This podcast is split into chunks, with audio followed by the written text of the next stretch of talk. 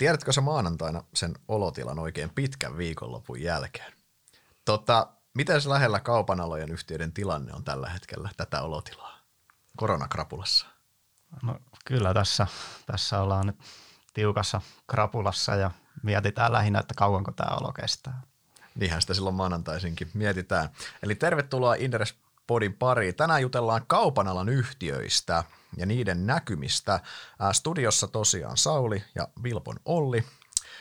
Tota, tässä jaksossa keskitytään siis meidän seuraamiin kaupanalan yhtiöihin, eli puhutaan verkkokauppakomista, Keskosta, Mustista, Tokmannista, se, sivutetaan myös varmasti Indooria, joka on osa Sieviä ja iso arvokkain omistus siellä, ää, sekä ka- vähän kamuksia. Ja sitten ehkä myös jossain vaiheessa vähän Marimekkoa, joskin Marimekko on, Marimekko on kyllä enemmän kuluttajatuoteyhtiö kuin kaupan yhtiö, ainakin meikäläisen papereissa.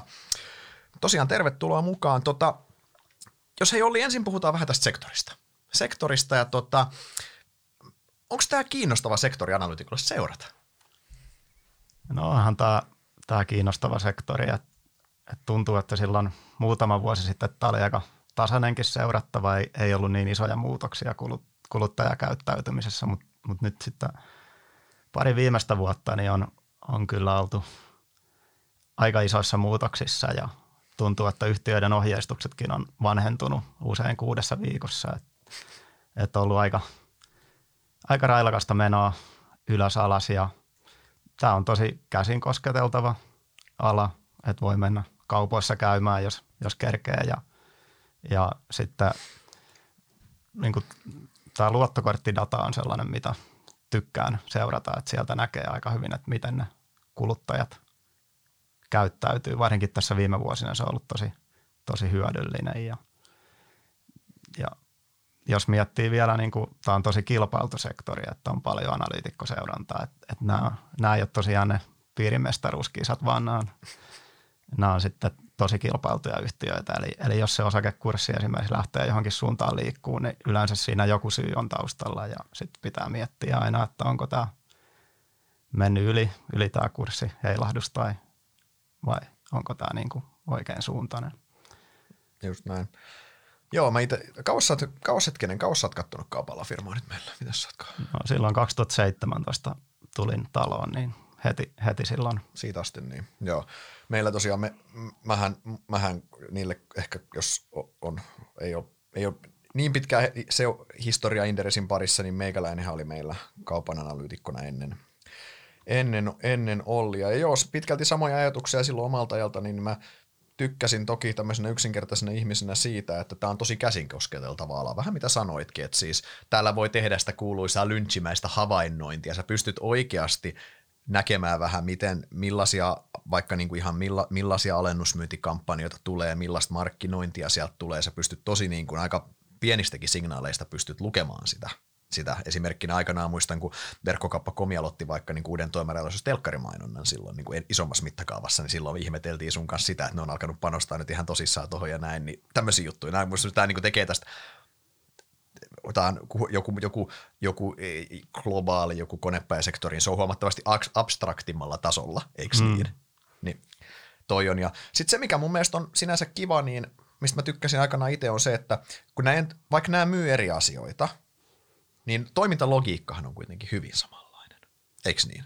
Ja siinä mielessä näiden vertailtavuus on aika aika hyvä. Pystyy vähän vertailemaan, mitä tehdään, kun ne toimialan trendit on kuitenkin isossa kuvassa aika samat. Sä pystyt vertailemaan, että okei, mitä tämä yhtiö tekee oikein, mitä tämä yhtiö ehkä sitten voisi tehdä paremmin, eikö niin? Sehän on aika siinä mielessä kiva sektori. Joo, joo että lähinnä just, että mikä on ero, niin on, että mitä tuotteita myydään. Ja... Hmm. Mutta liiketoimintamalli on aika, selke- aika selkeä, että laitetaan, ostetaan tuotteita, joista laitetaan niin jonnekin esille ja kuluttaja tulee ja yritetään houkutella kuluttaja ostamaan niitä tavalla hmm. tai toisella. Tota, onko tänne sektorille kannattanut sijoittaa niin kuin vähänkin pidemmällä aikavälillä?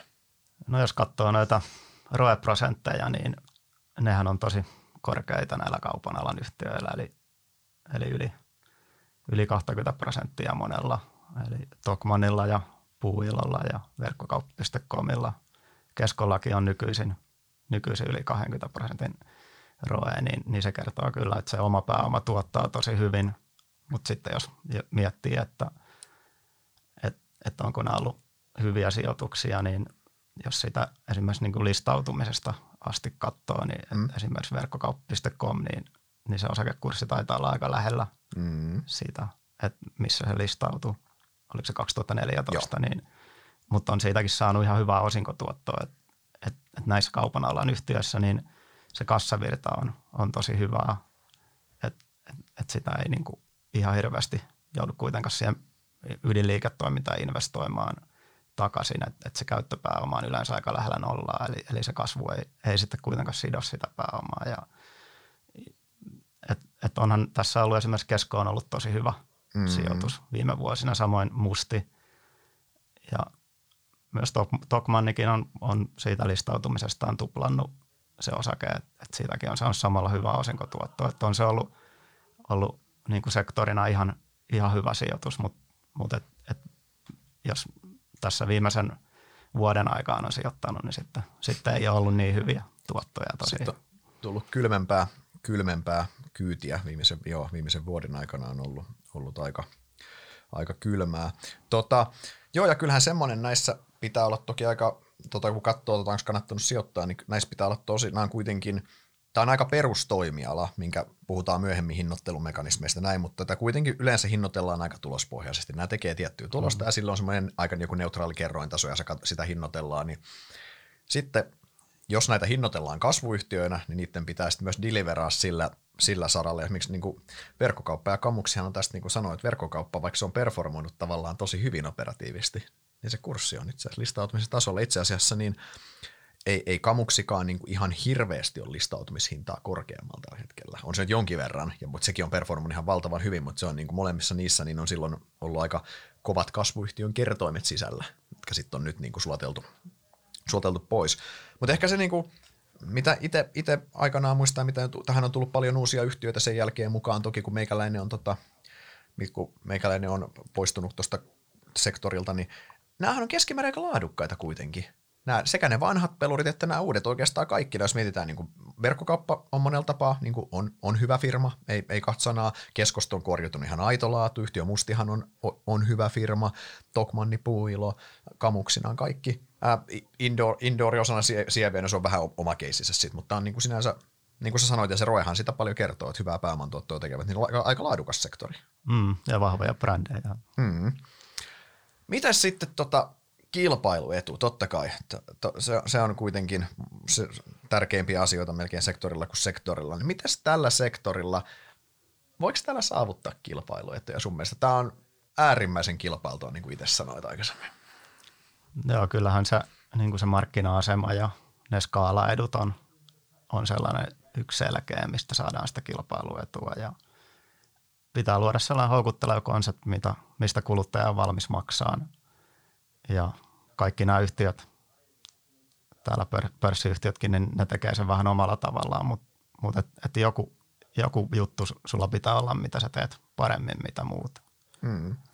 Niin varmaan esimerkkeinä niin markkina-asemasta keskoon aika, ja skaalasta keskoon aika selkeä ruokakaupan osalla. Sulla on valtavan iso markkinaosuus Suomen ruokakaupassa, se on, aika, se on hyvin staattinen se, hmm. kun markkina ei jaettu kolmelle. Mustihan on markkinaosuudeltaan iso, eikö näin? On ja tosiaan aika valtias siellä erikoiskauppasegmentissä. Niin. Sitten sulla, no kai se edelleen kaupassa, vaikka kauppa digitalisoituu, niin kyllähän lo- lokaatiollahan on valtava merkitys. Varmaan tästä niin kuin yksittäisenä esimerkkinä siis, niin kuin, mikä nyt ei ole meidän, meidän seurannassa, mutta Stokkan päätavaratalo tuossa, siis on niin kuin esimerkkinä vaan, niin onhan lokaatiolla edelleen vaikutusta. Niin, ja sitten kääntää, että ne muut tavaratalot ei välttämättä ole niin hyvissä paikoissa. Niin, no se on taas sitten, se on taas sitten, se on ju, just näin. Ja sitten niin, niin kuin sanoit, pitää olla se houkutteleva konsepti. Varmaan ehkä näistä niin puuilo on ehkä niin kuin omalla tavallaan aika selkeä, eikö niin tästä, mm. mistä puhuit? Että sulla Joo. on se oma juttu. Joo, oma juttu just näille tee se itse asiakkaille. Hiottu se konsepti. Joo. Mitäs tota, jos mietitään sit sitä, niin kuin me, tavallaan sitä, että kilpailuetu, joo, sitä on mahdollista saavuttaa, mutta sehän on, ehkä voisi tiivistää, että kestävää kilpailuetua on äärimmäisen vaikea saada. Sitten se vaatii melkein tämmöisen keskoruokakauppa tuommoisen niin kuin sementoituneen markkina- ja hurjan markkinaosuuden siellä, ja siitäkin voi debatoida, onko se kestävä, mutta muuten niin se kilpailuetu, se elää koko ajan kuitenkin, ja siinä mielessä sun arvolupaus kuluttajille, sun pitää koko ajan hioa sitä ja koko ajan kilpailijat yrittää kampittaa sua, eikö niin? Joo, sitä pitää ja. koko ajan kehittää ja olla parempia kuin kilpailijat. Et, et, et sitten jos kilpailijat alkaakin tarjoaa enemmän asiakasarvoa, niin sitten sä oot pulassa. Just näin. Miten jos lyhyesti näiden yhtiöiden, yhtiöiden se arvolupaus vielä, ar, sitä, niitä arvolupauksia vähän läpi, että mikä se, mikä se heidän juttu on tällä hetkellä siinä, että miksi, miksi, sinne, miksi kuluttaja marssii just sinne. Niin aloitetaanko vaikka tuosta Tokmannista? Joo, tää tälleen mä yleensä aloitan tämän analyysin, että jos tulee uusi firma, niin mä katson, että mikä sen arvolupaus on, koska se kertoo yleensä, että, että mitä se konsepti niin yrittää, yrittää tehdä. Ja Tokmannillahan on tämä fiksun ostamisen puolesta – Mm. Eli, eli se kertoo aika hyvin tästä liiketoimintamallista, että, että Tokmani ostaa ison kokonsa myötä halvalla, että niillä on yli miljardi liikevaihto ja sitten asiakas saa tuotteen halvalla ja niillähän on se mainos, että ajetaan sillä punaisella rekalla sinne Fairin, Fairille ja neuvotellaan hyvät hinnat asiakkaalle ja muutenkin toiminta pyritään pitää kulutehokkaana, että pystytään tarjoamaan niitä halpoja hintoja ja just tätä hintamielikuvaa on onnistunut tosi hyvin vahvistaa tämän nykyjohdon alaisuudessa just näillä mainoksilla ja että se on tuottanut tosi niin kuin markkinaa nopeampaa kasvua tässä viime vuosina. Mm, joo. No mites sitten, mites sitten verkkokauppa.com? Mä muistan slogani edelleen, edelleen, vaikka en ole muutama vuoteen seurannut. Todennäköisesti aina halvempi taitaa olla vieläkin. Joo, ja se, se on niin kuin pysynyt tosi pitkään, että et, et siihen on niin kuin Verkkis on vähän niin kuin maalannut itsensä nurkkaan siinä, että, että pitää myydä halvemmalla kuin muut. Ja heillähän on, niin kuin he träkkää sitä kilpailijoita, että pitäisi olla niin kuin 50 prosenttia tuotteista halvemmalla, mitä kilpailijalla. Ja, et, et se on vähän ongelmallinen, kun miettii, että Poverilla on myös tämä, että hintarobotti valvoo, hmm. että niillä on vähän niin kuin sama. Ja sitten Kikantilla oli pitkään tämä, että se nyt on vaan tyhmää maksaa liikaa. Niin jos kaikilla kolmella on tällainen, että halutaan olla se halvin ja siitä ammennetaan sitä arvoa, niin, niin, niin sitten merkiksen ne marginaalit on just mennyt vaan alaspäin, vaikka se myynti on kasvanut niin kuin pitemmällä aikavälillä. Niin se on niin kuin vähän semmoinen race to the bottom siinä mielessä. Ja tämä on ehkä aika karu osoitus myös siitä, että toikin toimiala, siis toihan on hyvin keskittynyt noille kolmelle. Mm. Edelleen keskittyy koko ajan lisää, sieltä tippuu niin kuin Vilpo, Vilpon kodinkoneet ja muut vekeiksi niin, ja sinne tulee nämä kolme jyrää sen markkinaosuuden, toki niin kuin jonkin verran valuu myös ulkomaille, mutta isossa kuvassa se on, se on näillä. Mutta kun on kysymys tuot, tuotteista, mitkä on erittäin hintavetosia, mm. erittäin hintavetosia, jos sä haluat uuden iPhonein tai uuden puhelimen muuten tai uuden jääkaapin, niin sä oot valmis tekemään jonkun verran duunia, eikö niin sen eteen, että sä löydät se halvemman vaihtoehdon. Ja sitten tapa saada ne kilpailijat, no totta kai lokaatiot enää, mutta jos kaikilla on hyvät kuljetuspalvelut ja muut, niin se on se hinta, mihin se tulee. Mm. Ostoehdothan on suunnilleen samat, niin se on aika veitsen terellä, kun taas sitten ruokakaupassa, missä on vähän sama, että siellä on kolme tämmöistä jättiä, niin siellä ne kaikki vuolee kultaa. Niin, ja ruokakaupassa sulla on niin kuin tosi hyvä neuvottelua-asema niin kuin myös niihin toimittajiin, mm-hmm. että se ruoka pilaantuu, jos ei ne saa myytyä sitä sulle. Ja sitten myös niin kuin asiakkaisiin, että asiakkailla on, on vähän vaihtoehtoja, niin, mm-hmm. niin, niin keskolla on kyllä hyvä olla siinä. Oh. No mitäs sitten toi, mitäs sitten toi puuilo? Mikä se puuilon asiakaslupaus on? Joo, mä mietin, että mikä niiden se slogan on, että onko se morjasta pöytää ja sitten mä kuuntelin sen niiden morjasta pöytää humpan vielä kerran ja siinä lopussa sanotaan, että jos haluat tehdä sen itse, tule puuiloon, niin, niin se on varmaan just se juttu, että, että, että ollaan niin kuin halpa kauppa, mutta on, on niin kuin se selkeä juttu on, että on sellainen selkeä konsepti ja sulla on niin kuin löytyy ne tuotteet, jos haluat tehdä jotain itse, niin kaikkea venttiiliä löytyy ja – niin kuin siinä tee se itse segmentissä. Niin, niin tee se itse segmentissä ja että et sä voit mennä sinne, ajaa sinne parkkipaikalle autolla et, et, ja sitten mennä sinne myymällä ja sitten löytyy todennäköisesti sellainen venttiili, mitä sä haluat, että sun ei tarvitse lähteä, lähteä sitten etsiä jostain muualta. Että et sä saat vähän niin kuin kaikki samalla ostos kerralla. Ja sitten tämä niin kuin, konsepti on tosi monistettava, että heillä on aina niin kuin kaikissa myymälöissä samat tuotteet ja sitten se uuden myymälän avausprosentti, avausprosessi on tosi niin kuin timanttinen, että, että se on järkyttävän nopeasti voitolla, että se on vaan niin kuin kuukausi epitatasolla, että se on voitolla. Kun miettii näitä muita kauppoja, niin, niin, jollain, jollain kaupoilla menee vuosikin, että, se, että pääsee voitolle. Että, että se oli hyvä esimerkki silloin, kun Verkkis avasi ne Raision, niin, niin, niin niin, niin se, oli, se oli pitkään meni, että, että se niin kuin alkoi alko tekemään sitä voitollista tulosta sieltä. Just näin. No mitäs sitten tota toi musti? Niin, musti tekee lemmikkiä ja niiden omistajien elämästä helpompaa, hauskempaa ja turvallisempaa. eli, eli tässä niin kuin ei luvata, että ollaan halvin, mitä musti ei ole, vaan niin kuin, että tarjotaan tosi laajaa ja laadukasta valikoimaa ja henkilökohtaista palvelua, niin että se arvo muodostuu siitä kautta ja asiakas on valmis maksaa siitä, niin, niin toi, toi, toi kertoo kyllä hyvin, hyvin toikin slogan, että, että mitä se musti oikeasti tekee. Just näin. Ja sitten tota, Kesko vielä sitten, sitten Keskolla on toki paljon erilaista kauppaa alla, mutta hmm.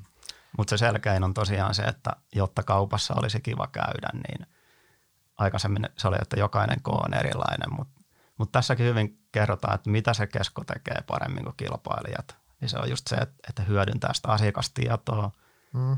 ja sitä kautta parantaa sitä asiakastyytyväisyyttä, jolloin just, että et, et sulla on kiva käydä kaupassa, kun tehdään niitä asioita, mistä se asiakas tykkää ja hyödynnetään siinä sitä dataa – että jokainen koo on erilainen, niin sillä plussa-korttidatalla niin voidaan katsoa, että millainen se demografia siellä alueella on ja tuodaan ne tuotteet, mitkä kiertää ja mitä ne alueen ihmiset haluaa.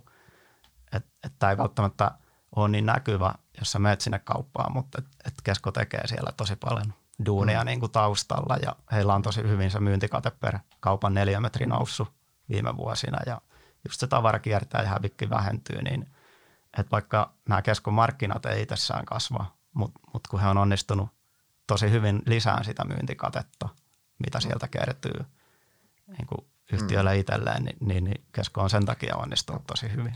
Sehän, mikä keskos varsinkin tuossa eh, ehkä aika poikkeava, jos katsotaan näitä muita, muita mietitään, tai niin, jos miettii, että sulla on niin kuin sulla on niin kuin toi Tokmanni, Puuilo, verkkokauppa, Kamuksi, kaikki on niin kuin sillä halpakulmalla. Mm. halvempaa, in, in, Indoorimaito menee samaan myös niin kuin Asko ja Sohman äh, Sotkan kanssa pääosin sinne. Niin Keskohan taas niin kuin, Keskohan on ruoassa premium-toimija. Keskohan on Suomen ruoassa se, se, niin kuin, se ehdoton premium-segmentti, että Suomen ruoassa taas Lidlihan on siellä niin kuin se mm. alimma S-ryhmä on sitten vähän joka paikassa siinä Kesko on selvästi siellä premium. Keskohan ei edes niin kuin yritä, yritä olla halvempi millään tavalla. Et se on vaan niinku ihan mielenkiintoista, että se on niinku poikkeava tästä yle, yleensä kuitenkin kaupan resepti on ne halvat hinnat lähtökohtaisesti. Joo, ja musti on kanssa just tässä premium-segmentissä. Niin. Et, et, Mutta se on melkein niinku sellainen jako, että joko luvataan halpoja hintoja tai sitten muista lähteistä tulevaa asiakasarvoa, että siitä laadusta tai valikoimasta. Helppoudesta, lokaatiosta mm. näitä asioita. Ja nehän on, jos mietitään kumpi polku on helpompi, niin kyllähän se halpa hinta on helpompi siinä mielessä, mutta toki se on myös, siellä on, siellä on paljon enemmän toimijoita. Jos sä pystyt löytämään sen asiakasarvon muuta kautta, niin sehän, on, sehän tarjoaa enemmän kilpailuetua, eikö niin käytännössä? Joo, joo just näin. Ja Kesko ja Mustihan on ollut hyviä sijoituksia. Mm, Kyllä. Tota, sitten ehkä Kamuks vielä, tosiaan Kamuks ei ole meillä, meillä, meillä, meillä kummallakaan seurannassa, niin ollaan aika äh, varuilla, mitä uskalletaan kommentoida Kamu, Kamuksin tota, nettisivuilla, niin edullisempaa autokauppa on slogan, niin sehän sen tiivistää aika selvästi autokauppa, jos joku on myös hintapeli, eli tavallaan puhutaan isoista kulutushyödykkeistä, kun sä ostat uuden auton, niin sä käytät aika paljon aikaa tutkiaksesi, millaisen sä haluat ja paljon sä oot sit valmis maksamaan, koska ne niin hinnat on äärimmäisen läpinäkyviä, niin hinta on päätöksessä, totta kai se valikoima ja näin, mutta hinta on äärimmäisen ohjaava tekijä. Niin mm. että sä, se, että sä oot autojen kaupassa, olisit, niin kuin, olisit niin kuin premium-hinnoilla. Mä en oikein keksi, miten se on mahdollista. Mutta Kamuks on, Kamuks on, mutta se on, se on totta kai, Kamuksella perustuu tuohon, tohon, ja skaalaan totta kai hiljalleen myös se mm. Ja sitten sun pitää olla tosi tehokas, että pystyt, pystyt tarjoamaan niitä halpoja hintoja. Niin tuossa bisneksessä varaston niin. on kaiken, kaiken A ja O. No mitä sitten hei, näitte, vähän sivuutettiin, näitä strategioita, minkälainen on, voiko kysyä, että minkälainen on tyypillinen strategia kaupan alan yhtiö, meneekö liian ylätasolle? Joo, mun mielestä se on hyvä kysymys, koska, koska nämä kaikki, kaikki haluaa sitä kasvua. Et, et se vähittäiskaupan yhtälö toimii tosi huonosti, jos liikevaihto ei kasva – ja just tänä vuonna on näillä kaikilla toimijoilla vähän haasteita, kun on tämä koronakrapula ja samoin kuluttajan luottamus on laskenut ja, ja, ja et, et, et, et Mutta mut, et, et se kasvu, kasvua pitää saada aikaan, koska se vahvistaa neuvotteluasemaa tavaran toimittajien ja muihin sidosryhmiin. Ja mitä isompi ja tunnetumpi brändi asiakkaiden parissa, niin sitä helpompi se kuluttajan saada sinne sun myymälään asioimaan. Ja sitten sulla on isompi markkinointibudjetti, että ne on yleensä tyypillisesti jotain prosentteja liikevaihdosta aina. Että sitten kun saat enemmän myyntiä, niin pystyt markkinoimaan enemmän. Ja sitten jos sulla on jotain keskitettyjä toimintoja, niin ne, nekin skaalautuu paljon paremmin, jos sulla on isompaa, isompaa niin kuin liikevaihtomassaa. Niin, niin, niin sitä kasvua pitää vaan saada lisää, niin, niin sitten sit tämä yhtälö toimii tosi hyvin. Ja jos, jos sitä kasvua ei tule, niin kuin silloin joskus seurattiin Stockmannia, niin kun se liikevaihto oli laskussa, niin sitten ne kulut skaalautuu ihan väärään suuntaan. Niin. Se oli vähän semmoista jatkuvaa uutta saneerausta toisen mm. perään ja saat jatkuvasti myöhässä siinä. Sinänsä ymmärrän hyvin ton, että, tai tiedän totta kai sen logiikan, se on siinä on yksi suunta, sun pitää liikevaihtoa saada lisää. Ainoa tapa luoda arvoa tällä. Okei, okay, fine, aika harvalla sektorilla se liikevaihdon lasku on mikä unelmaskenaario, mutta kyllä tällä alalla, missä mm. se kiinteä kulumassa on kuitenkin, on korkea, niin kyllä tällä alalla se liikevaihdon lasku on todella myrkkyä. Joo. Tota, mites, tota, no, mites sitten, hei, nämä toimii kuitenkin, nämä, jos mietitään, nämä toimii valtaosin siis Suomessa nämä pelurit käytännössä meillä tässä. Siis oikeastaan musti on, niin, musti on niin kuin oikeasti toimii kansa, kansainvälisesti, niin kansainvälisesti ja keskosamaten käytössä. Molemmat mm. on niin kuin Pohjois-Euroopassa. Kamuksi on, Kamuksilla on, on jalansijaa, niin kuin, jalansijaa toki noissa, toki myös Saksassa ja Ruotsissa, mutta sitten niin Verkkishän on, on kotimainen ja Tokman ja Puuilo, Puuilo ovat, tota, ovat kotimaisia toimijoita ja Indorin, Indorin ovat myös pää, no, käytännössä kokonaan kotimaisia. Niin miten, tota, mistä sitä kasvua saadaan? Ei tämä Suomen, Suomen bruttokansantuote ei ole kymmeneen vuoteen kasvanut ja meillä kansa mitenkään erityisesti rikastumaan täällä päässyt, niin miten, tota, mistä nämä löytää kasvua? No ehkä puuilla on se selkein tällainen kotimainen kasvaja, että et, et heillähän niin kuin se myymäläverkosto on tällä hetkellä 34 myymälää ja se peitto ei ole vielä mitenkään maanlaajuinen, että, että johto on sanonut, että puilla ja mahtuu 60 Suomeen. Eli heillä on vielä hyvin varaa niin kuin saada uusia asiakkaita vaan pistämällä uusia myymälöitä Suomeen. Mm-hmm. Ja, ja Mustilla on myös se sama kasvumoottori, että laitetaan uusia myymälöitä, mutta ne on sitten enemmänkin mennyt jo sitten sinne Ruotsia ja Norjaan, että, että siellä laitetaan niitä – myymälöitä, että et Suomessahan mustilla on jo tosi vahva markkina-asema. Mm. Mutta et, et nämä mustia puuilla on just tyypillisiä, että et se kasvu tulee niinku uusilta asiakkailta. Mutta voittaako sitten niinku ne, ne, ne voittaako se niinku tavallaan toimialan murroksesta sitä sitten? Jääkö sieltä niinku pois, kuka siellä, kuka, jonkunhan, niin, se häviäjä, siis ne on näitä niinku per, jotain perinteisiä pienempiä liikkeitä käytännössä. Joo, perinteisiä pienempiä liikkeitä, jotka ei ole niin tehokkaita tässä ja niille on niin houkutteleva konsepti, niin ne häviää. Että yleensä ne on sitten ne, millä on ne matalimmat EBIT-marginaalit, että mikä seuraavaksi joutuu poistuun. Että, että jos mustia puilo tekee kuitenkin alan parhainta kannattavuutta, niin sitten ne, kun ne vaan monistaa sitä konseptia lisää, niin, niin tulee aika paha kilpailija naapuriin, jos mm. musti vaikka siihen johonkin faunattaren viereen avaa sen myymällä. Niin. Just näin. Joo, okei, okay, mutta se on, uusi, se on niinku uusi, uusi asiakasvetoista mm. heidän tapauksessa. Mutta sitten jos Tokmanilla ja Keskolla ja Verkkiksellä, niin niillähän se markkinaosuus on aika suuri kuluttajilla. Ja, niin kuin omissa segmenteissään. Niin, niin. niin, niin sitten, sitten keinona on valikoiman laajennus, että tarjotaan yhä laajempaa valikoimaa niillä asiakkailla ja yritetään saada sitten sitä kautta myyntiä enemmän per asiakas. Taikka sitten parannetaan sitä asiakastyytyväisyyttä, että asiakas tulee mielellään uudestaan. Että kun ensi kerralla se miettii, niin mennään siihen samaan liikkeeseen eikä, eikä mennä sitten kilpailijan myymälään. Mutta mut sitten niin kuin yksi vaihtoehto, että et, et kasvu yritysasiakkaissa. Et, et Verkiksellä Tokmanilla tämä on erikseen mainittu strategiassa. Eli, eli kun se kuluttajamyynti ja siinä markkinaosuus on noussut niin hyväksi, niin sitten yritetään rullata sitä samaa konseptia myös sinne yritysasiakkaisiin, mikä on niin kuin, missä on paljon matalampi markkinaosuus.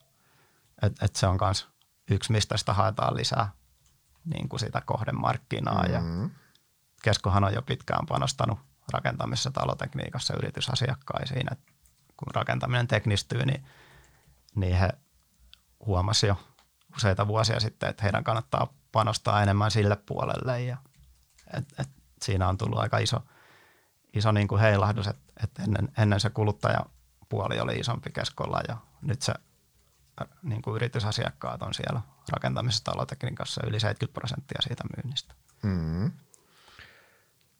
Kamukshan menee tässä luonnollisesti tuohon samaan, samaan kategoriaan noitten, noitten, noitten mustin ja puuilon siinä mielessä, että toimiala on kovassa murroksessa, eikö niin, ja siellä, tota, siellä tippuu näitä, niin kuin, näitä vileeni autopihoja pois ja se keskittyy ammattimaisemmille toimijoille, mitä kamuksia. Siinähän ne skaalaidut on niin valtavat, niin se on ihan selvää, että se kuuluu kanssa, kuuluu kanssa, kanssa, kanssa sinne. Tota, nämä yhtiöthän on pääosin tunnettuja niin kuin orgaanisesta tekemisestään pörssissä, mutta kyllähän nämä sitten, kun vähän pinnalle katsoo, niin kyllähän nämä on itse asiassa kuitenkin, siellä on jonkin verrankin tapahtunut täydentävää yrityskauppaa, eikö niin? Miten, onko se niin kuin, kuinka isossa roolissa sun mielestä yritysostokortti on näissä strategioissa? No jos käy ihan yhtiö, kohda, yhtiö, yhtiöittäin, niin Keskohan hakee yritysostoja etenkin tällä rakentamisessa ja talotekniikassa Ruotsista ja Norjasta ja yhtiöllä on tosi vahva track record tällä puolella, että he on onnistunut tosi hyvin näissä, näissä integroinneissa ja synergioiden läpiviennissä ja Keskolla myös tämä lähikaupan osto onnistui tosi hyvin Suomessa ja Onnisen osto. Mm. Et, et Keskohan on tosi paljon luonut arvoa näillä yritysastoilla ja samoin niillä divestoinneilla, että Venäjältä lähdettiin oikeaan aikaan ja – muutenkin, muutenkin keskitettiin näihin päivittäistavarakauppaan, rakentamiseen, talotekniikkaan ja autokauppaan, että, että sitten niitä rönsyjä on, on karsittu sieltä pois, että mitkä ei välttämättä tuottanut niin hyvää pääoman tuottoa. Sitten jos miettii Tokmannia, niin hän on paljon napsinut täällä kotimaisia halpakaupan ketjuja, mutta mut ostettavaa ei ole enää kovinkaan paljon Suomessa. Et, et, et, et saa nähdä, löytyykö täältä vielä sitten yritysostokohteita, mutta viime CMD-lähän Tokmanni mainitsi, että he on aloittanut aktiivisen kartoituksen kansainväliselle yhteistyölle mm-hmm. ja laajenemiselle sitten kun pandemia alkaa hellittää, mutta tätä ei tosiaan avattu tarkemmin, mutta, mutta et, et saa nähdä mitä, mitä sieltä tulee, että tämä norjalainen Europris, joka, jonka kanssa niin Tokmanilla on tämä hankintayhteistyötä, niin sehän on ostanut ruotsalaisesta tästä ÖOP niin 20 prosentin vähemmistö, mikä on tällainen ruotsalainen halpakauppa. Ja sitä on vähän spekuloitu, että voisiko Tokmanni ja Europris jotenkin yhdessä tämän ÖOPn kanssa muodostaa tältä ison pohjoismaisen halpakaupan, mutta mut aika, aika spekulaatio ja tuntuu, että Europris, sillä oli joku optio ostaa tästä ÖOPstä, niin se koko yhtiö ja siinä oli joku sopimus, että että perustuu jonkun vuoden käyttökatteeseen, mutta nyt nämä yhtiöt riitelee, että mikä se käyttökate oli sillä että ne ei ole päässyt yhteisymmärrykseen sen käyttökatteen suuruudesta. Just näin. Mutta sitten puuilolla, niin heillä on niin orgaanista kasvua. Et oliko he tehnyt yhden jonkun myymäläoston joskus takavuosina, mutta mm. sitä ei ole, ei ole mainittu edes strategiassa eikä odoteta, että heillä olisi se yritysosto kortti mitenkään esillä. Ja mustilla on samoin niin kuin nykymarkkinoilla vielä kasvuvaraa, Mut, mutta pidemmällä aikavälillä niin me odotetaan, että tämä konsepti voitaisiin viedä jollain yritysostolla vaikka Saksaan, että se on houkutteleva markkina, että he ostaisivat jonkun pienemmän ketjun ja alkaa he rullaan sitten tätä monikanavaista konseptia, että, että se kuitenkin, kuitenkin kun on menty Ruotsiin ja Norjaan, niin siellä on kuitenkin saavutettu hyvät markkina-asemat tällä, niin, niin miksei Saksaankin. Mm. Ja sitten jos miettii jotain verkkistä vielä, niin verkkishän teki nyt ensimmäisen strategisesti tärkeän yritysoston ostamalla tämän evillä.comin, niin tällä saatiin Kiinaan se suorahankintaorganisaatio ja sitä kautta voitaisiin alkaa enemmän rullaan niitä omia tuotteita sinne verkkikseenkin, että heillähän on se private label tuotteiden osuus tosi matala johtuen, että nämä isot brändit hallittaa kuitenkin kodin tekniikan tuotteita, mutta erityisesti näissä kehittyvissä kategorioissa niin voitaisiin lisätä sitä private label tuotteita selvästi. Just näin. Tota, mites, mites vielä toi, jos mietitään sitä tota markkinan kasvua, ehkä vetää vähän yhteen, niin joo, Suomen BKT on ollut tahmeita, eikä kasva kovinkaan, kovinkaan nopeasti, mutta ja toki se on selvää, että eihän vähittäiskauppa voi kasvaa juurikaan BKT nopeammin. Niin, mutta sitten ilmeisesti, kun, kun vähän perataan taas pinnalle, niin nämä, täällähän on aika paljon eroja, että aina vaikka se iso kuva on hidas kasvu, niin siellä alla on toimialakohtaisia eroja aika paljonkin ja on voittajia ja häviäjiä. Niin avaatko vielä lyhyesti, että minkälaiset näiden minkälaiset nämä kasvunäkymät näillä on? Joo, näissä oikeastaan nämä monet kasvaa tällä teillä kaupan alan sektoreilla, mitkä kasvaa nopeammin kuin se PKT. Eli, eli jos ottaa tämän mustin, niin heillä on tukenaan tämä lemmikkivanhemmuuden suosio. Mm. Et koko ajan ihmiset käyttää yhä enemmän niin kuin rahaa per lemmikki, koska näitä kohdellaan vähän niin kuin perheenjäsenienä nykyään, mitä ei aiemmin, aiemmin tehty. Ja niin kuin sitä kautta se markkina kasvaa eri lähteistä arvioitu 4-5 prosenttia vuodessa, mikä on tosi paljon kovempi mm-hmm. kasvu, mitä PKT, PKT niin kasvua odotetaan. Ja tähän päälle nyt tässä pandemia-aikaan tuli vielä tämä lemmikkipuumi, että se myös se lemmikkien määrä kasvoi, niin, niin tämä on kyllä vauhdittaa, vauhdittaa mustia meidän arvion mukaan niin kuin seuraavinakin vuosina, vaikka, mm. vaikka se PKT-kasvu olisikin hidasta. Ja sitten jos miettii puiloa ja Tokmannia, niin ne toimii näillä halpakaupan kasvumarkkinoilla ja niin kuin viime vuosina halpakauppa on ollut se voi, niin kuin suhteellinen voittaja. Se on kasvanut kaupan aloista koviten, jos unohdetaan tässä kohtaa se verkkokaupan kasvu. Mm-hmm. Mutta mut sitten se halpakauppa on tullut heti sen jälkeen kuin toisena. Et, et niin se on voittanut tavarataloilta esimerkiksi, eikö niin, ja näiltä, mm. niin kuin, näiltä, näiltä niin kuin, ää, Suomessa käytännössä Sittari ja Prisman käyttötavaroista, sehän on valunut halpakaupalle myös osittain, eikö näin? Joo, ne, ne on pienentänyt sitten kategorioitaan siellä ja, ja et, niin kuin näiden halpakaupan tuotteiden laatu on paljon parantunut tässä ja ihmiset on niin kuin huomannut sen ja sitten on se nähdään vaan, että siitä saa sitten niin kuin enemmän arvoa sillä samalla rahalla, kun ostaa sieltä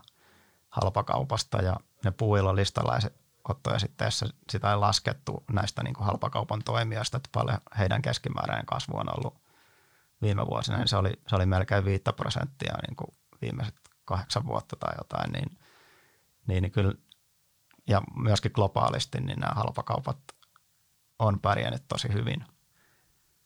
Ja sitten jos miettii sitten vielä tätä verkkokauppa.comia, niin, niin, niin heillähän on tukenaan sitten tämä verkkokanavan kasvu. Että he on kuitenkin Suomen johtava verkkokauppias ja heillä on se ajatus, että mitä enemmän kauppaa käydään verkossa, niin sitä paremmat mahdollisuudet heillä on niin kuin hyötyä siitä. Mm. Ja verkkokaupassa se kasvuvaihti oli yli 10 prosenttia vuosi ennen tätä pandemiaa – ja pandemian mm. aikaan se nousi jotain 30 prosenttia vuodessa. mutta nyt, nyt, nyt ihan viimeisenä kvartaaleina se kasvuvauhti on vähän hidastunut, mutta ei ole mitenkään palautunut kuitenkaan kivijalkaan. Mutta mut, mut et, et varmaan se niinku ehkä tänä vuonna niin voidaan olla siinä nollakasvussa ja sitten sit taas jatkuu tämä verkkokaupan kasvuvauhti. Niin, eli me hypättiin pandemiassa niin kuin jokunen vuosi eteenpäin käytännössä niin kuin verkkokaupan kasvussa. Joo, joo just näin. Ja toihan on, by the way, pakko sanoa, tosi loogista, jos mietitään, että pandemiassa niin sä opit osin pakon edestäkin mm.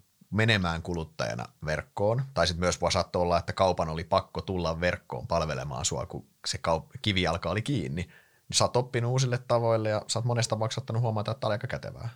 Eikö niin, että, niin kuin, että me, ihan täysin loogista, että sä et enää palaa sinne. Nyt sulatellaan hetki tätä, mutta ennen kuin jatketaan normaalia kasvua taas tuolla verkkokanavan puolella. Hmm. Oikeastaan Kesko on näistä yhtiöistä ainoa, joka ei kasva tällä teellä markkinalla, mikä kasvaisi kauheasti PKT nopeammin. Mm. Ja tästä on just niin kuin monesti, monesti kuullut sitä väitettä, että Kesko on huono sijoitus, kun miettii tätä markkinan kasvua, että eihän ne nyt voi saada niin kuin – yli parin prosentin kasvua aikaa, mutta mut et, et ne on tehnyt itse niin hyvää, hyvää duunia, niin ne on, se on ollut siksi niin hyvä sijoitus tässä viimeisten vuosien aikana, että he on saanut, saanut just sitä omaa kulurakennettaan tehostettua ja samoin niin sitä myyntikatetta enemmän, että, on myyty kuluttajille niitä tuotteita, mistä saadaan hyvää katetta ja mitä se kuluttaja haluaa. Ja, mm. ja just se on panostanut, Kesko on just ollut edelläkävijä just tässä digitalisaation hyödyntämisessä. Just näin. Mitäs sitten hei voisi tota, tohon, vähän tuohon verkkokauppaan ehkä tarttua, että ehkä laajemmin, jos puhutaan digitalisaatiosta, ihan kauhea sana, mutta käytetään mm. nyt sitä paremman puutteeseen. Tämähän on ollut yksi, niin kuin, jos kaupalla pitäisi yksi trendi mainita, niin sehän luonnollisesti tämä koko digitalisaatio siellä se verkkokaupan kasvu, niin kuin monikanavais, monikanavaisuus on ollut se mm. yks, ykkösjuttu. Sitä me sivutettiin jo että se tulee jatkamaan, tulee jatkamaan, jatkamaan kasvua, mutta miten sitten tota, ehkä semmoinen vähän pienemmälle huomiolle jäänyt on, liittyy tähän niin kuin datan hyödyntämiseen, eikö niin? Ja se on semmoinen, missä itse, sä puhut aika paljon siitä esimerkiksi analyyseissä näin, niin avaako vähän sitä? Joo, se on, se on oikeastaan sellainen, mikä ei näy tässä lyntsimäisessä havainnoinnissa sille kuluttajille. Siitä ei kerrota meille. niin, niin, sitä ei silleen kerrota, mutta et, et se, on, se on oikeasti tosi tärkeä juttu, mikä on vasta tulossa kunnolla näille kaupan alan yhtiöille. Et Kesko on ollut tosi edelläkävijä. Et heillähän oli just julkaistu tällainen tietotilinpäätös ja siinä kerrottiin, että Kesko hyödyntää nyt 25 prosenttia suunnilleen sitä plussadatasta ja tavoite nostaa se puoleen vuoteen 2025 mennessä, niin sitä hyödynnetään tosiaan siinä kategoriahallinnassa, että, että siinä myymällä laitetaan ne tuotteet, mitkä kiertää siellä ja millä, millä saadaan niin parasta myyntikatetta. Ja samoin siinä hinnoittelussa, että koko ajan haetaan sitä optimaalista hintaa ja sitä voidaan käyttää samoin markkinoinnissa. Sitä aika moni kauppa käyttääkin, niin kuin, että, että optimoidaan jotain Google-näkyvyyttä ja tällaista – ja, Mutta mut sitten myös niin kuin oman toimitusketjun optimoinnissa voidaan käyttää sitä dataa. Ja, ja siitäkin, niin kuin, siinäkin tekoälyä on alettu hyödyntää enemmän, mm. mutta tämäkin on vasta tulossa, että, että miten, miten sä liikutat siitä logistiikassa optimaalisesti aika paikasta A paikkaan B sen tavaran.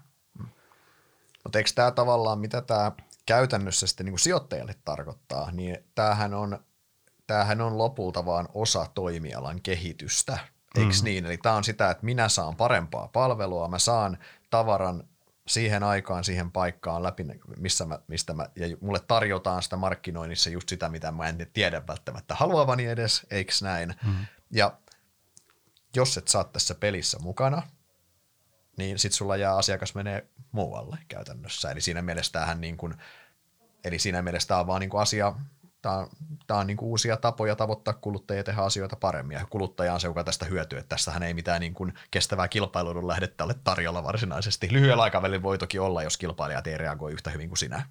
Niin, että se koko ajan pitää tuottaa enemmän asiakasarvoa, mitä kilpailijat, jos on edellä toisia, niin sitä, mm-hmm. sitä arvoa pystyy generoimaan siinä myös osakkeenomistajille, mutta sitten jos joku tulee samalla arvolupauksella sitten siihen rinnalle, niin sitten – sitten pitää taas keksiä jotain parempaa, muuten se kuluttaja voittaa siinä, että sitten se alkaa kilpailuttaa niitä kauppoja. Just näin. Miten sitten hei, totta kai tämä niin koko verkkokauppa ja digitalisaatio, meillä kauppa, me tiedetään, että kauppa menee lokaalista globaalimmaksi koko ajan, eli sinänsä verkkokauppahan ei tunne maan, maiden rajoja siinä mielessä, niin kesto, kesto, kesto teema, teema teema kotimaisesta mediasta, että millainen uhka nämä globaalit jätit, Amazon ja Alibaba ja muut, millainen uhka nämä on, nämä on näille. Niin me voitaisiin ehkä käydä ihan suht tiiviisti käydä, mutta käydään yhtiökohtaisesti läpi, koska näitä ei voi yleistää tietenkään. Niin, tietenkään. Niin aloitetaan näistä meidän halpakauppiaista. Puuilo, Tokman, niin onko tota, kuinka, kuinka, kuinka tota, paljon aikaa siellä käytetään miettimään Amazonin Suomen laajentumiseen? No Puuilo ja Tokman on aika hyvin suojassa, että heillä on ne keskihinnat keskihinnat on niin matala, että ne on 20 euroa. Niin, Ai niin keskiostos. Niin, niin keskiostos. Joo. Niin, niin sitten sun ei kannata tilata niitä kotiin, koska se kuljetusmaksu on se 10 euroa. Mm-hmm. Ja puilalla varinkin, sä, jos sä teet itse jotain, niin sä haluat sen heti sen tuotteen, että sä pystyt jatkaa sitä hommaa. Että sä et ehdi odotteleen sitä, että se tulee jostain verkkokaupasta. Mutta toki, toki heilläkin sitten näissä niin kuin kalliimmissa tuotteissa tulee uhkaa myös sieltä globaaleilta jäteiltä, mutta että aika, aika hyvin nämä halpakauppiaat on toistaiseksi pysynyt suojassa ja se, se kertoo just, että heillä niin kuin se myynti siellä verkkokanavassa on vain paria prosenttia, niin, niin sitä kauppaa käydään kuitenkin suhteellisen vähän.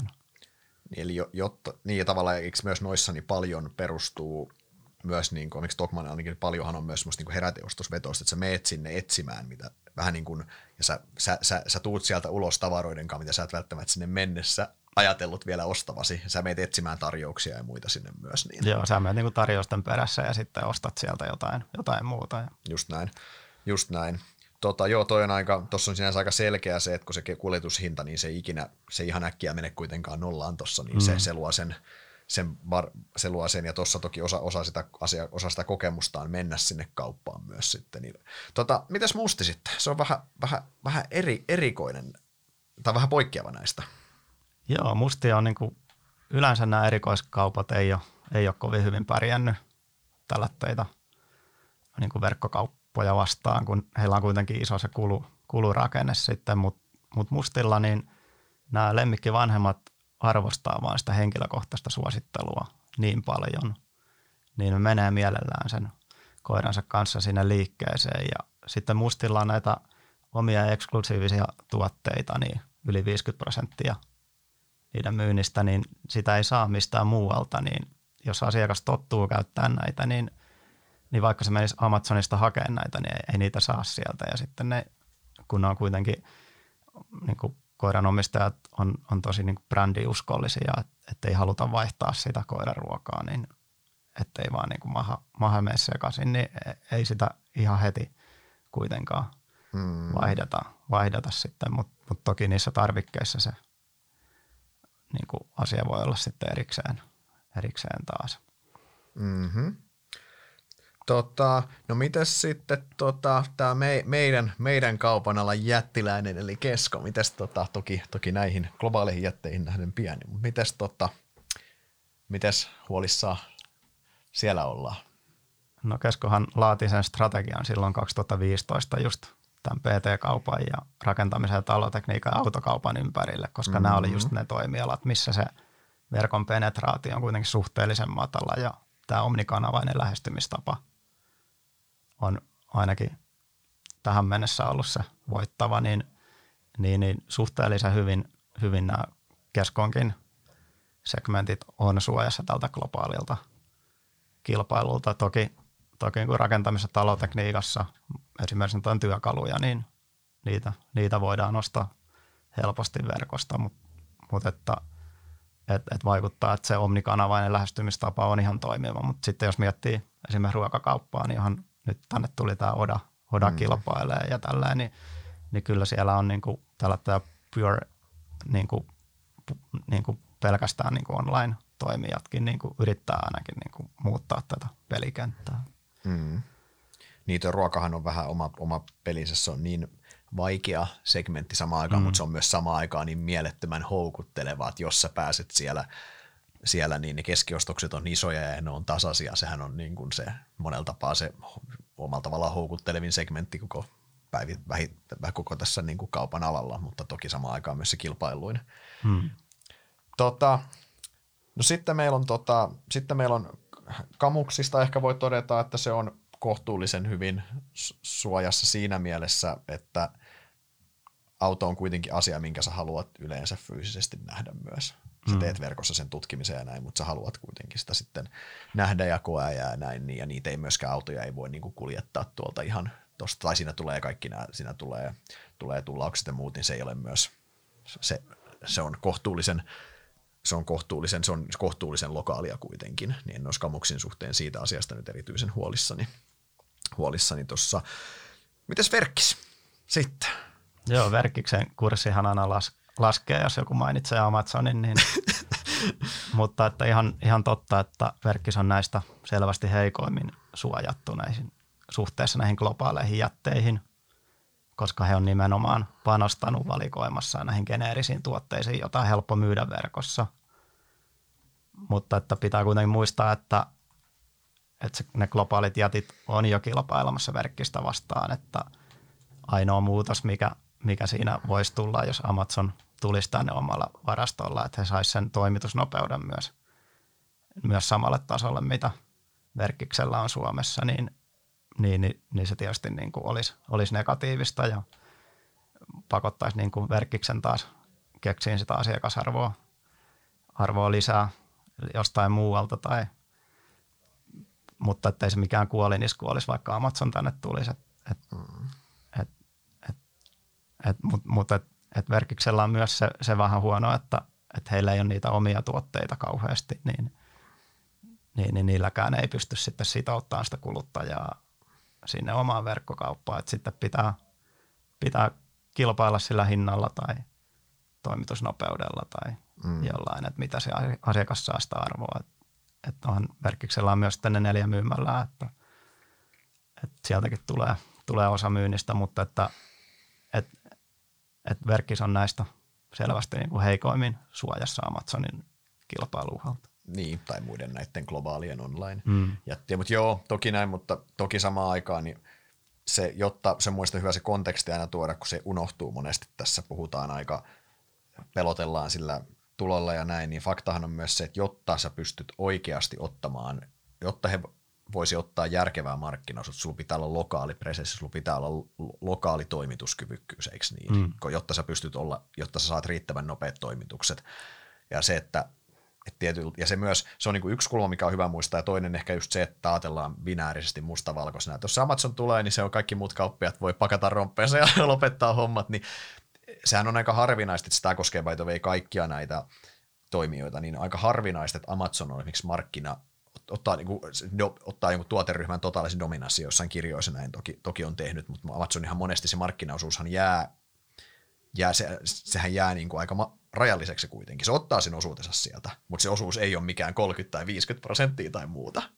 Hmm. Et, et siinä mielessä niin kuin sitä, se on hyvä pistää kontekstiin se uhka myös noista noista kulmista. Mitäs sitten, jos me mietitään he vielä, meillä on nyt näitä toimialan niin trendejä puhuttu tässä, niin tämä on digitalisaatio, minkä alla nyt on siis totta kai tämä lokaali globaali ajatus, eli kaupasta tulee yhä globaalimpaa.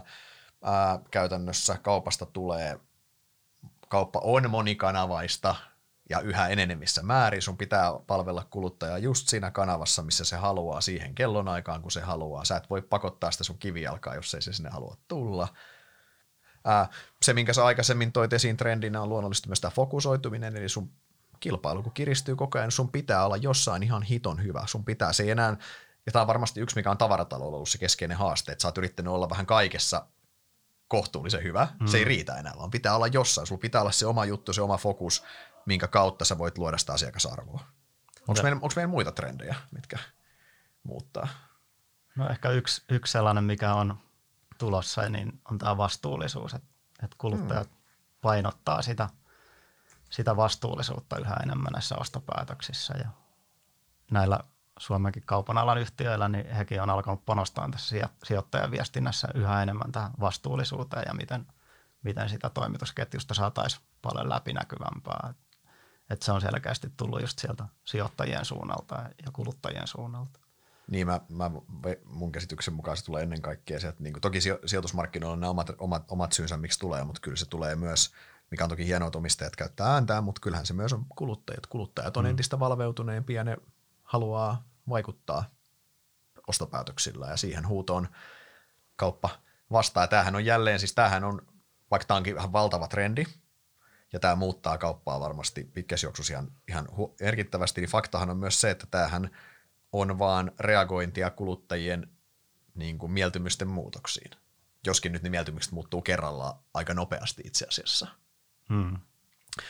Tota, tota, jos ehkä vähän tätä, tähän ennen kuin mennään noihin näkymiin, nivotaan yhteen, niin jos mietitään millainen on kaupan alan voittajayhtiö tulevaisuudessa. Tässä on totta kai osittain noita trendejä, mutta jos mä nyt aloitan, niin se fokusoituminen oma juttu – mm. minkä kautta se asiakasarvo luodaan. Sehän on niin kuin itsestään selvä, eikö niin? Joo. Ilman sitä niin vaikea olla hyvä sijoituskohde. Just näin. Sitten sun pitää olla, no se monikanavaisuus mainittiin, se on selvä. Totta kai kaikki, jollain toimia se, se, se verkkokauppakomin on pakko olla erittäin vahva verkossa, kun taas puuilon ei ole pakko olla, mutta sinänsä se monikanavaisuus kuitenkin on. Ja monikanavaisuuteen kuuluu myös, myös niin kuin sekä o, o, niin kuin online-ostamisessa on monta eri muotoa, on, niin kuin ihan, on, on, on erilaiset on toimitusmallit ja muut siinä kuitenkin. Niin, ja pitää aina no. vähintään nähdä, että mitä sä saat ostettua sieltä kaupasta. Yes. Se ostopolku aina alkaa sieltä verkosta. Kyllä. Melkein. Ja pitää olla hyvät käyttöliittymät ja muut. Pitää olla mukava käydä myös siellä verkossa, ei mm. pelkässä kivialassa. Ää, mitä muuta? Mitä muuta meillä voittaja? Mikä, mikä tekee hyvän sijoituskohteen niin kuin muuta kuin noin? No, se on, että, että sun pitää olla kilpailijoita parempi. Että, että kun tätä seuraata kaupan alaa, niin, niin, niin aina katsotaan se yhtiö, mutta sitten katsotaan ne lähimmät kilpailijat, että jos ne tekeekin jotain paremmin, niin se ei, se ei riitä, jos sä teet jotain tosi hyvin, mutta jos ne toiset tekee paremmin, niin sitten ne, ne voittaa sen pelin. Et, mm. et, et pitää vaan niin kuin, pitää juosta, juosta nopeampaa kuin ne muut, että et mm. se, ei, se ei auta, jos juoksee sen 100 metriä 11 sekuntia, jos se toinen juoksee siihen 10 sekuntia. Joo, siitähän tämä on arm, armoton ala. Mä muistan, aik- muistan aikanaan muistin ihan erinomainen lausahdus toi ää, verkkokaupan ex-toimari, toi nykyinen edelleen, tai edelleen pääomistajana toki toi Samuel Seppälä, se se totesi joskus, kun kysyttiin, että miksi ette nostanut guidancea jossain tulosinfossa, niin se oli silleen, että kauppa alkaa joka päivä nollista. Että, mm. että katsotaan nyt rauhassa. Ja se on hyvä osoitus tavallaan, että näinhän se on joka päivä sä, sun pitää saada ne asiakkaat uudestaan tekemään se ostopäivä. Mitään ei tule siinä mielessä ilmaisena tuossa. se on aika, se on kyllä todella, on äärimmäisen kilpailtu toimiala siinä mielessä. Tota, mennään näkymiin. Tota, just podia nauhoittaessa kilahti CNBCiltä, CNBCiltä uutinen, että Targetilta tulosvaroitus. Siellä tota, koronakrapula, koronakrapula jatkuu, jatkuu selkeästi. Siellä näköjään halutaan dumpata dumpata varastoja, varastoja veke, veke mitä on nyt jäänyt, liik- jäänyt vähän liikaa, kun varauduttiin kovaan kysyntään, nyt sitä ei tullutkaan. Niin, tota, niin jos lähdetään purkamaan vähän tätä, taustatetaan pikkusen, varmasti valtaosa kuluttajista tietääkin, mutta koronan aikana, mitä tapahtuu yksinkertaisuudessa vähän kärjistää, niin palveluita ei saanut käyttää, työllisyys säily, erittäin hyvänä, tulot säily, luottamus talouteen säily ihan ok, ää, parhaimmillaan Jenkeissä, niin siellä kuluttajille ängettiin ihan rahaa taskuun kirjaimellisesti. Tämä johti siihen, että kuluttajilla oli, pali, oli, oli hy, käytössä olevat tulot oli hyvällä tasolla ja palvelut oli, ää, tuotteet oli ainoa paikka, mihin se pystyi laittamaan. Ja sitten sitä laitettiin sinne kaksin käsin. Ja me nähtiin ihan valtava, tästä tuli tämä kotoilutrendi, me nähtiin ihan valtava kysyntäpiikki kaikessa niin kuin no, tuotte, tuotteissa ennen, ennen kaikkea toi kotoilu nyt oli se, mitä sä nyt, mihin sä sen rahan siinä aikana saat kotona käytettyä. Ja tota, nyt sitten kun korona väistyy tässä, tai väistyy ja palvelut tulee takaisin, niin palvelut tulee takaisin ja samaan aikaan ostovoima onkin koetuksella, kun inflaatio laukkaa ja luottamus talouteen on tullut alas, niin tuotteiden kysyntä on sitten tullut, tullut tonttiin ja on tullut se krapula siitä päällä. Eikö näin käytännössä? Joo, just, just näin. Ja, ja sitten tosiaan sitten kun on vielä sitä inflaatiota niissä kaupan omissa kuluissa, just näissä bensahinnassa, niin, niin sit, sitten kun sun myynti, myynti ei oikein kasva ja omat kulut kuitenkin kasvaa, niin myös, myös niissä ostohinnoissa, niin, niin, niin tämä vuosi näyttää aika, aika heikolta. Sitten, mm.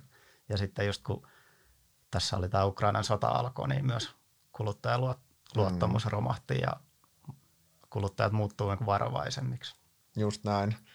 Tota, niin, tämähän on, kaikkihan tästä meillä, tai niin kärsiikö kaikki kaupan yhtiöt? Meillähän on negareita, negareitahan on, negareitahan on tullut jo, meillä on tota, Puu, Puuilo antoi negarin ja Tokmanni antoi negarin ja ah, Verkkiskin antoi, anteeksi, Verkkis antoi ihan ensimmäisenä silloin ja Ver, puu, äh, Tokmanit me odotetaan toista vielä, eikö näin? Joo, ja, ja mustakin olisi varmaan antanut negari, jos heillä olisi ohjeistusta, mutta mut Keskohan antoi posarin, että Keskolla menee hyvin. Niin, no joo joo, mutta okei, mutta muuten niin samasta trendistä kärsii käytännössä kaikki, kaikki käytännössä. Ja keskellä toki se ruokakauppa on se, mikä sitä niin kuin, koska se ei ole harkinnanvarasta kulutusta. Joo, just, just se harkinnanvaraisuus siinä kulutuksessa on se avain, avaintekijä, että Verkkis, Puila ja Tokmanni, niin heillä on, on pitkälti kuitenkin harkinnanvarasta se, että et niitä kuluttajat pystyy lykkään niiden ostamista, mutta sitten keskolla – ruoka, ruokakauppa on tosi defensiivistä ja sitten mustilla se lemmikiruoka on myös defensiivistä, mikä on noin puolet siitä mustin myynnistä, mutta sitten mustillakin on puolet, puolet kuitenkin sitä tarvikemyyntiä. Että. Just näin.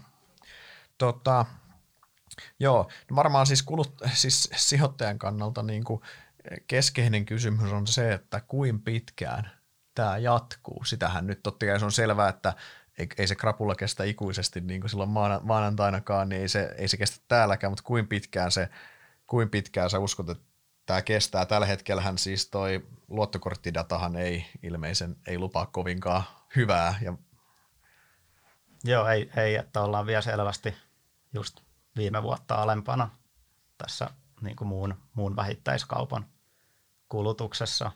Toki nyt ollaan jo vähän vuotta 2019 ylempänä, että, että alkuvuodesta niin oltiin, oltiin jopa niin kuin kulutuksessa alle vuoden 2019 tasojen, mutta, mutta silti ollaan niin vertailukautta matalammalla ja kun näyttää siltä, että tämä vuosi jää aika, aika vaisuksi, että, ne tulokset laskee ja mutta sitten oleellinen kysymys on, että miten se inflaatio jatkuu ensi vuonna. Että jos se maltillistuu, niin sitten on taas paljon paremmat edellytykset palata siihen tuloskasvuun. Ja, ja sitten tänä vuonna on vielä ollut tämä kevät tosi paljon myöhässä, niin nyt, nyt nämä ihan viime kuukausien myynti on mennyt senkin takia vähän pipariksi. Ja just kun niitä varastoja kasvatettiin silloin mm. tosi etupainotteisesti, että varmistetaan se saatavuus. Kolisaatavuus on. Niin, ja ja niin nyt se kama on siellä varastossa. Niin nyt se kama on siellä varastossa, niin siitäkin sitten joudutaan vauhdittamaan sitä alennuksilla tai säästään ensi vuoteen, niin sitten sekin on vähän huono juttu, kun siitä tulee kustannuksia. Sitä toi targetti just, kattelin, tuossa oli pakko avata toi, niin sitä se just sanoo, että,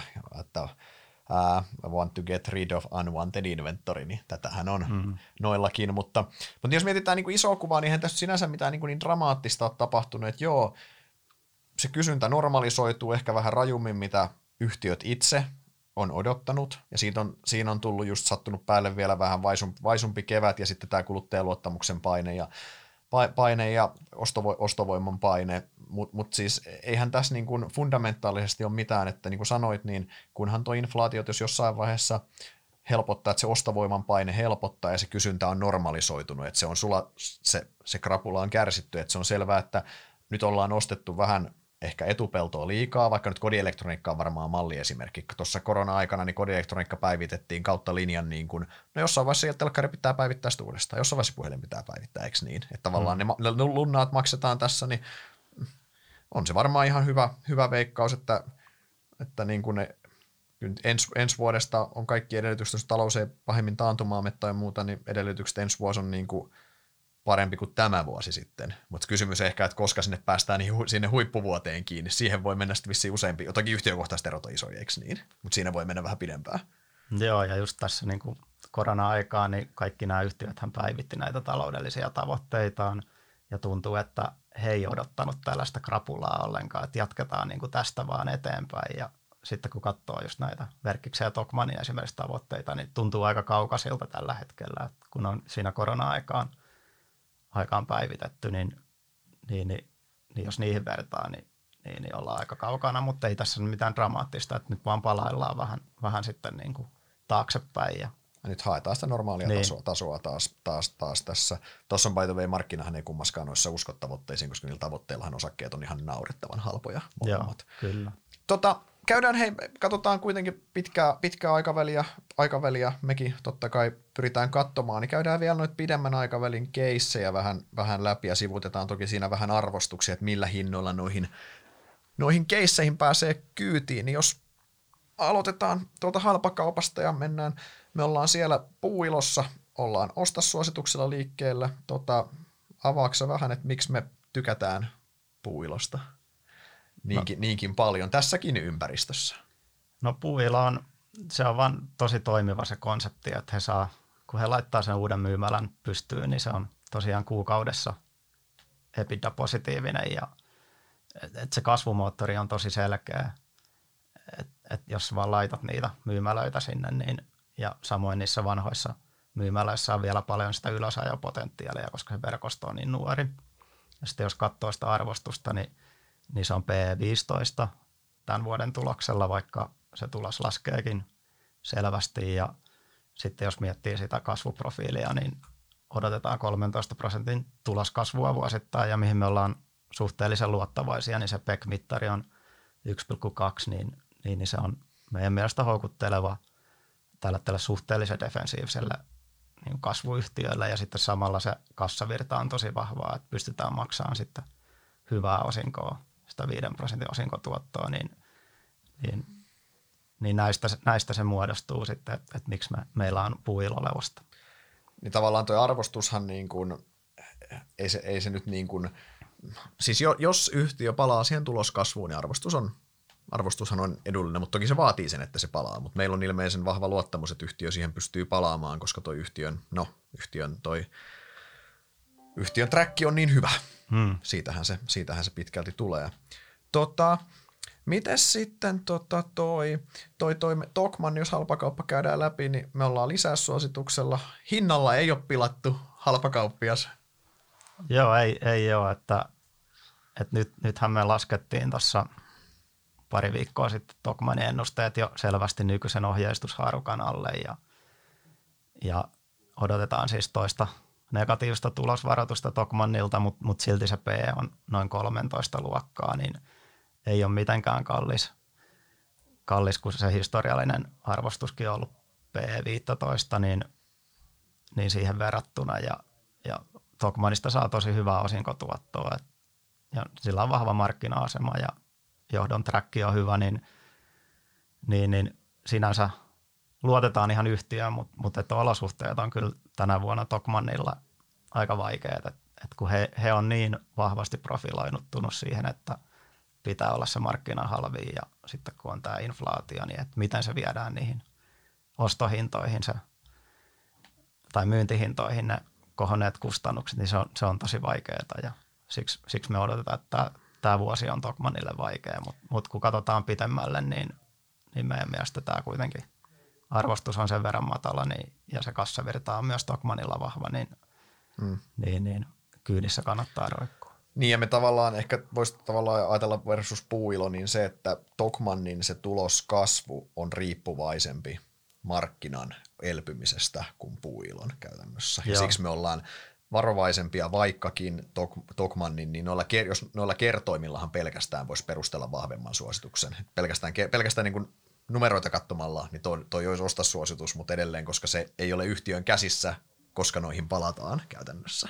Niin, ja just jos Targetilta nyt tuli nekari, niin se ei kauhean hyvä lupa Tokmannillekaan, mutta, mutta onneksi nyt kesäkelit on alkanut, niin varmaan mm-hmm. näitä kevätkalusteita, niin kauppa käy paremmin. Just näin. No jos mennään, jos mennään erikoiskauppias välissä, niin mennään musti. Meillä on mustissa, tota, mustissa ää, ollaan positiivisia, on lisäyssuositus. Siinähän arvostushan on tullut aika rajusti alas. Osakehan kävi ihan rehellisessä. Se on puolittunut melkein tuolta. Sehän kävi ihan rehellisessä kuplassa tuolla. Siinä ei ole kahta sanaa, mutta onhan se arvostus edelleen aika kova. Toi on niin tämän vuoden tuloksella PE26 liitelee ihan omassa kategoriassaan. Niin ehkä se kysymys on se, että miksi yhtiölle hyväksytään noinkin paljon korkeampi kerroin kuin noille muille? No se on oikeastaan se selkein syy, että Mustilla ei ole tässä erikoiskauppasegmentissä sellaista selkeää kilpailuhkaa. Että et jos miettii puilaa ja Tokmannia, niin, niin noita käyttötavaroita myy tosi monet, mutta sitten, sitten niin kuin tällaista Mustin kaltaista omnikanavaista erikoiskauppaa näin isoilla volyymeilla ei ole täällä Pohjoismaissa. Ja se tekee sen, että me luotetaan siihen tuloskasvuun pitemmällä aikavälillä tosi hyvin. Ja varinkin se, että he koko ajan valtaa sitä markkinaosuutta ja samalla se markkinan kasvu on niin vahvaa. Et mustihan kertoo, että he saa niistä uusista koiranpennuista systeemiinsä yli 50 prosenttia. Niin, niin jos, jos he jauhaa vaan sitä, sitä tahtia, niin, niin kyllä se pitempi aika näyttää valosalta, mutta mut on toi tosiaan toi P27 tässä hinnoitteluympäristössä tosi korkea ja, ja niin kuin jos miettii, että onhan se osake on, oli silloin viime syksynä, niin oliko se jotain 38 euroa ja nyt se on 18 euroa, eikä se siltikään näytä vielä niin erityisen mm-hmm. halvalta, mutta mut et meillä on hyvä luottamus tähän mustiin niin kuin pidemmällä aikavälillä, että se markkina kasvaa ja musti ottaa markkinaosuutta, niin mm. eikä ole sitä sitä kilpailijaa, joka juoksisi kovempaa, niin, niin, niin se on, se on niin kuin hyvä yhdistelmä ja sen takia meidän mielestä tästä kannattaa maksaa kuitenkin sitä preemiota. Niin, eli tietyllä tavalla, jos mietittäisiin toisinpäin, että kun puhutaan niin kuin tämmöisistä laatuyhtiöistä, mistä niin kuin missä uskaltaa katsoa pidemmälle, koska se yhtiö itse pystyy, se, se, tuloska, se luottamusta tuloskasvuun kohtaan on kova, koska se on yhtiön omiskäsis enemmän kuin markkinalla. Niin käytännössä Mustilla on se, just tämän takia se, se markkina-asema on niin vahva, että käytännössä jonka takia tavallaan sijoittajan on turvallista katsoa sinne pidemmälle sitä tuloskasvua. Ja sitten toisa, ja toisinpäin voi kääntää, toi Mustin markkina-asema, niin toihan on varmaan suomalaisista kaupan yhtiöistä niin kisaa sitä kärkipaikasta keskon ruokakaupan kanssa, kummalla on niin kuin houkuttelevampi. Niin, ja Mustilla on vielä sitten se, että he pystyvät niin laajentamaan sitä myymäläverkostoa. Niin, he pystyy, heillä on kasvuvaraa niin. siellä paljon. paljon. No, mitäs sitten tota, Kesko, meillä on kes, kesko, tota, kes, kesko, Keskos ollaan positiiv, positiivisena, kurssi on tullut alas aika rajustikin, sehän itse asiassa treidaa jo aika on pitkästä aikaa Kesko on, niin kuin, palannut niihin kertoimiin, missä se oli sinne silloin ennen kuin Helander pisti sen kuntoon. Se on nyt näyttäisi olevan P15, 16, osinko tuotto lähempänä vitosta, vitosta niin mitä, mitäs me tosta ajatellaan? No niin kauan kuin mä oon seurannut keskoa, niin he on aina ylittänyt mun odotukset ja ihan sama minkälainen markkina, että heillä on sitä hinnoitteluvoimaa ja, ja sinänsä ja just, just se, niin kuin se datan hyödyntäminen, se data-analytiikka siellä taustalla, niin, niin, niin tukee, tukee sitä tulosparannusta, vaikka se markkina ei olisikaan niin hyvää. Ja, ja siinä on myös se yritysosto-optio positiivinen – ja tosiaan niin kuin historiallisesti kesko on hinnoiteltu sillä P20 ja nyt se on se P16, niin, niin, niin meilläkin on ne tuloskasvuodotukset nyt, nyt tosi niin kuin matalat kuitenkin, mutta silti se arvostus, arvostus on, on silti niin kuin matala. Mm. Ja just kun kesko painottuu tähän päivittäistavarakauppaan, missä – Just näin. mikä ei ole harkinnan varasta. Ja sitten se rakentajan talotekniikkakin vetää toistaiseksi vielä tosi hyvin niin kuin yritysasiakkaissa. Siinä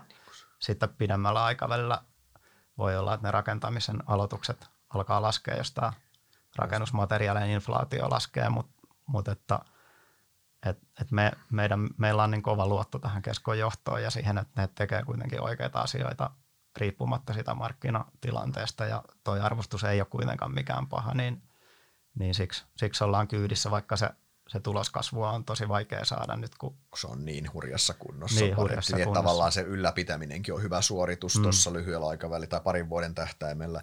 Se, mikä tuossa kun sanoit alun, aikaisemmin, että on kilpailtu sektori myös analyytikoiden ja markkinan näkökulmasta ja tota, yleensä kun kurssi liikkuu, niin siellä jotain markkina NS tietää, niin keskossahan on nyt se tilanne. Toi kurssihan on tullut alas ja se näyttää kertoimilla halvalta. Eli käytännössä markkinahan tällä hetkellä ainakin mitä mä luen tota, niin markkinakäytännössä tällä hetkellä sanoo, että keskon talotekniikka tulee mm. hidastumaan merkittävästi, tai, tai niin kuin, no oletan, että se on talotekniikka, ja jolloin tavallaan markkinan tulosennusteet on väärässä käytännössä.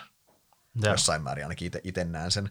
Meidän ennusteet näköjään, me ollaan hyvinkin konsensuksen kanssa samaa mieltä tuosta, niin selkeästi markkinaa sitten meitä, mutta jäädään katsoa, kumpi on oikeassa. Oikeassa sitten tota, ää, Kamuksin osalta, niin Kamuksissahan me ollaan, ollaan ostossuosituksella liikkeellä. Siellähän kanssa markkinatilanne on hankala lyhyellä aikavälillä. Käytettyjen autojen markkina on hyvinkin vaisu, siellä on saatavuus, saatavuushaasteita ja muuta, mutta sitten samaan aikaan me nähdään myös, että toi yhtiön, siis kaikki kasvuyhtiön kertoimet, mitä tuossa joskus ollut mukana, ne on kaikki sulatettu vekehtoit reidaa tämän vuoden aika vaatimattomallakin ennusteella, niin P14. Viime vuoden, itse asiassa viime vuoden viime vuoden tulos, tulos no se tuloskasvu ei kovin kovaa, niin se ei hirveästi, että se on viime vuoden tuloksella P15, mikä on aika normaali kaupan alan kerroin, voisi sanoa, mm. eikö niin? Niin siinä mielessä, me, me tykä, miksi me tykätään tuosta, tykätään tosta, tosta, niin on se, että me nähdään, että toi on laadukas firma kuitenkin, pitkällä, toi pystyy tekemään tuloskasvua pitkällä aikavälillä, niin me nähdään nyt, niin kuin, että nyt sä saat sen tuloskasvun melkeinpä kaupan päälle tuohon, nyt sä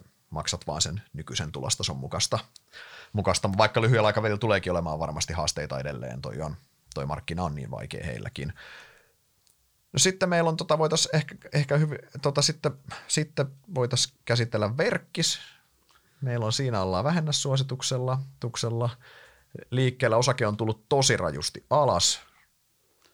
Joo, tämä verkkis on, tämä kodintekniikan markkina on niin tosi dynaaminen ja, ja sitten kun siinä on niin ohuet ne markkinaalit, niin se se tuloskin tulee tosi isolla vivulla alas sitten, jos se myynti, myynti niin kuin sakkaa. Eli, eli jos se yleensä verkkis tekee siitä suunnilleen kolmen prosentin EBIT-marginaalia, mutta, mutta sitten jos sulla myynti vähän sakkaa, ne kulut tulee enemmän esiin ja sitten yleensä se myyntikatekin laskee, kun se kilpailu kiristyy siinä laskevassa markkinassa. Mm. Niin jos siitä lähtee vaikka se prosentti pois siitä myyntikatteesta, niin se lähtee tuloksesta yksi kolmasosa pois.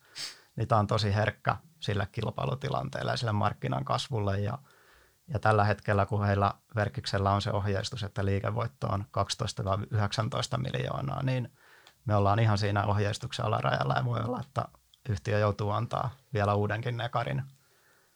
Että et jos menee samalla lailla, mitä toi Q1 meni, että et oli tosi, tosi vaikeaa, niin, niin, niin, niin siksi me ollaan, ollaan tässä niin tällä hetkellä vähennä suosituksella, mutta jos, jos miettii sitä pitempää aikaväliä, niin just, just kävin perjantaina siellä tutustumassa Verkkiksellä siellä Jatkasaaressa ja katsomassa sitä heidän uutta autostore niin kuin pienartikkelivarastoa, niin, niin näytti tosi hyvältä, että, että siellä tehostuu selvästi se sisälogistiikka ja että et he tekevät kyllä niin kuin oikeita asioita pidemmällä aikavälillä, mm. mutta et, et, et mikä on se sitten se normalisoitu kannattavuus ja miten se kilpailutilanne elää tästä mm. lähivuosina, niin, niin, niin, niin se, se vaikuttaa tosi paljon, että millaista tulosta verkkis tekee.